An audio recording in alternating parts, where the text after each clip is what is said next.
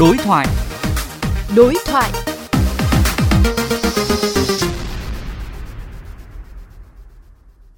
Thưa quý vị, sắp tới tuyến đường sắt đô thị Cát Linh Hà Đông sẽ chính thức vận hành thương mại. Thời gian đầu hành khách sẽ phải mua vé metro tại các nhà ga thông qua hệ thống bán vé. Tuy nhiên trong tương lai, ngành giao thông vận tải có thể sẽ tiến hành tích hợp một thẻ trả tiền trước, có thể đi được cả xe buýt và tàu điện metro.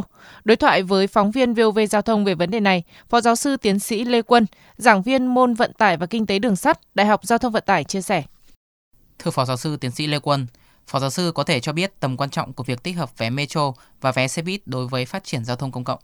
Đường sắt đô thị nói chung và metro nói riêng cũng là một hình thức vận tải đường sắt. Tức là anh cũng chỉ là vận tải khối lớn và chỉ vận chuyển từ ga đến ga rồi mà thôi. Thế do đó kể kết nối được với nơi phát sinh luồng khách, tức là cái khu dân cư, các cơ quan sinh nghiệp, nhà máy thì phải có sự vận chuyển ngắn đường. Đấy là xe buýt, phương tiện cá nhân. Và cái đó thì rất nhiều nước người ta đã làm bằng cách là cái vé bên Nga nó gọi là EDMVD, tức là cái vé dùng chung cho tất cả phương tiện.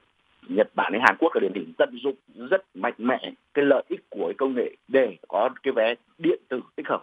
Cái vé điện tử tích hợp này, một là anh chống được gian lận, thứ hai là anh kiểm soát chặt chẽ được nguồn thu, tạo điều kiện thuận lợi cho người sử dụng.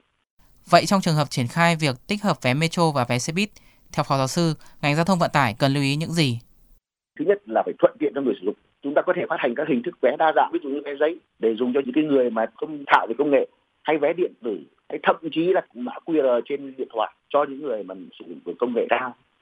Thứ hai là phải mở rộng cái kênh bán hàng. Hiện nay chúng ta thấy mua xe buýt anh phải đến trạm A, trạm B, trạm C.